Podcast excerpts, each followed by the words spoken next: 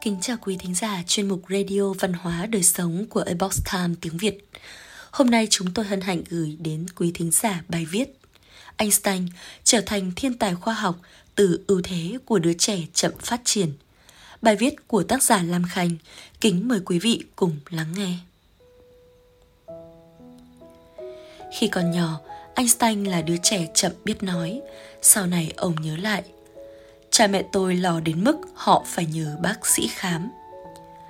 Ngay cả sau khi ông bắt đầu biết nói, lúc hơn 2 tuổi, ông mắc một tật khiến những thành viên khác trong gia đình xem ông gần như chậm phát triển. Đó là vì mỗi khi có điều gì muốn nói, ông thử lầm nhầm với chính mình trước, cho đến khi nó nghe rành mạch đủ để phát thành tiếng nhưng tôi chậm phát triển đến mức, mãi đến khi trưởng thành, tôi mới bắt đầu thắc mắc về không gian và thời gian. Bởi thế mà tôi có thể tìm hiểu vấn đề này sâu hơn một đứa trẻ bình thường. Người em gái mà ông rất mực quý mến nhớ lại. Mỗi câu anh ấy nói ra, bất kể nó thông thường thế nào đi nữa, anh ấy đều lầm nhầm lặp lại. Theo bà, chuyện đó thật đáng lo anh ấy gặp khó khăn với ngôn ngữ đến mức những người xung quanh đều sợ anh ấy chẳng bao giờ học nổi. Sự chậm phát triển của ông lại kết hợp với tính nổi loạn bất tuân quyền uy, khiến một giáo viên đuổi học ông, còn một giáo viên khác cho rằng ông sẽ không bao giờ làm nên trò chống gì. Vậy nhưng ông lại tin rằng chính chuyện chậm biết nói của mình khiến ông giữ được sự ngạc nhiên khi quan sát các hiện tượng hàng ngày mà những người khác cho là hiển nhiên. Ông tin rằng đó chính là cơn cớ khiến ông khám phá ra những phát minh khoa học quan trọng. Einstein đã giải thích rằng, khi tôi tự hỏi làm thế nào tôi lại là người khám phá ra thuyết tương đối, thì có vẻ nguyên do nằm ở hoàn cảnh sau đây những người lớn bình thường chẳng bận tâm suy nghĩ về các vấn đề không gian và thời gian. Đây là những điều mà người ta thường chỉ nghĩ khi còn nhỏ. Nhưng tôi phát triển chậm đến mức mãi đến khi trưởng thành, tôi mới bắt đầu thắc mắc về không gian và thời gian. Bởi thế mà tôi có thể tìm hiểu vấn đề này sâu hơn một đứa trẻ bình thường. Ông thường thích suy nghĩ bằng hình ảnh, nhất là trong những thí nghiệm tưởng tượng nổi tiếng – Chẳng hạn tưởng tượng ra mình đang quan sát những tia sét khi ngồi trên một tàu lửa đang chuyển động, hoặc trải nghiệm trọng lực khi đứng trong một thang máy đang rơi. Sau này ông nói với một nhà tâm lý học rằng Tôi rất hiếm khi nghĩ bằng lời. Một ý nghĩ nảy ra và sau đó tôi mới có thể cố diễn tả nó bằng lời. Ông may mắn được sinh ra trong một gia đình có trí tuệ, có lối suy nghĩ độc lập, biết xem trọng giáo dục, và cuộc sống của ông chắc chắn chịu ảnh hưởng. Cha của Einstein, ông Hermans, sinh năm 1847 tại ngôi làng Buchau ở Swabia, nơi có cộng đồng người Do Thái phát triển. Hermans thể hiện thiên hướng toán học rõ rệt. Em gái ông Maria thường được gọi bằng cái tên Maja ngắn gọn hơn, lại được dùng suốt đời cô. Khi lần đầu được nhìn cô em gái mới sinh, cậu bé Albert tin rằng cô bé trông như một món đồ chơi tuyệt vời của mình. Cậu nhìn cô bé và thốt lên rằng Vâng, thế những bánh xe ở đâu ạ? Dù hồi nhỏ, hai anh em cãi nhau vài lần, nhưng sau này Maja đã trở thành người bạn tâm giao thân thiết nhất của ông. Đứa trẻ thích sự cô độc. Gia đình Einstein sống trong một ngôi nhà tiện nghi có cây cối xung xuê và khu vườn đẹp ở vùng ngoại ô Munich. Một cuộc sống mang hơi hướng tư sản trung lưu, chỉ ít là trong phần lớn thời thơ ấu của Albert.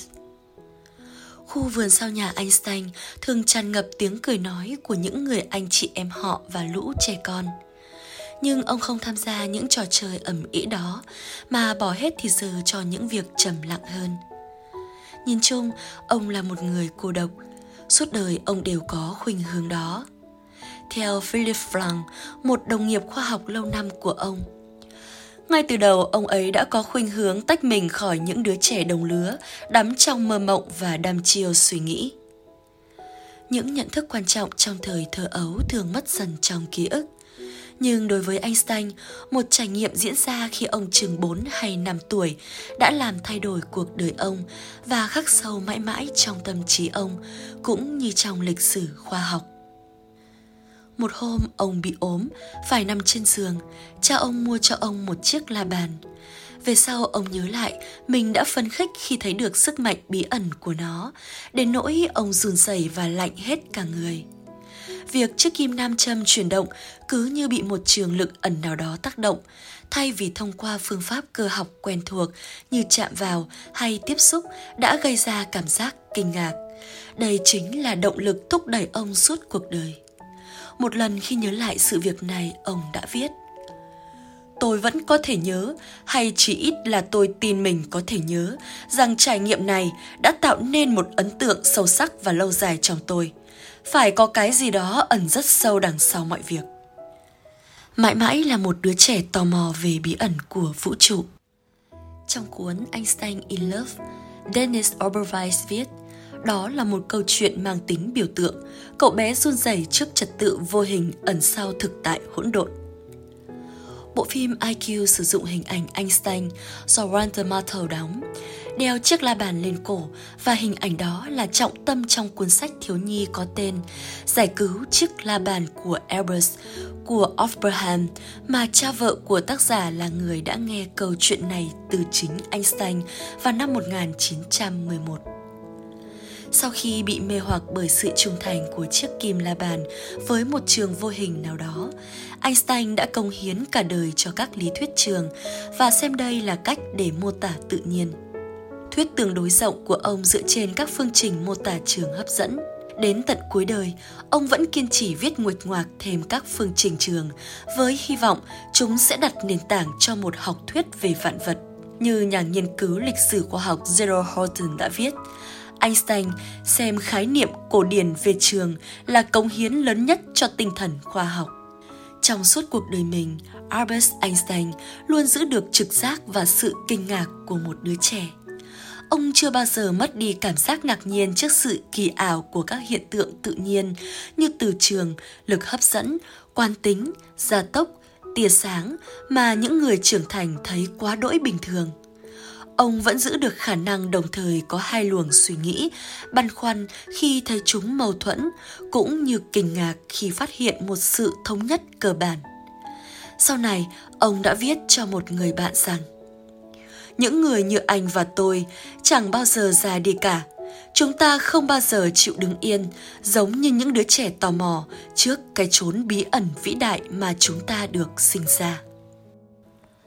Quý khán thính giả thân mến, chuyên mục radio văn hóa đời sống của Epoch Time tiếng Việt đến đây là hết. Để đọc các bài viết khác của chúng tôi, quý vị có thể truy cập vào trang web etviet.com.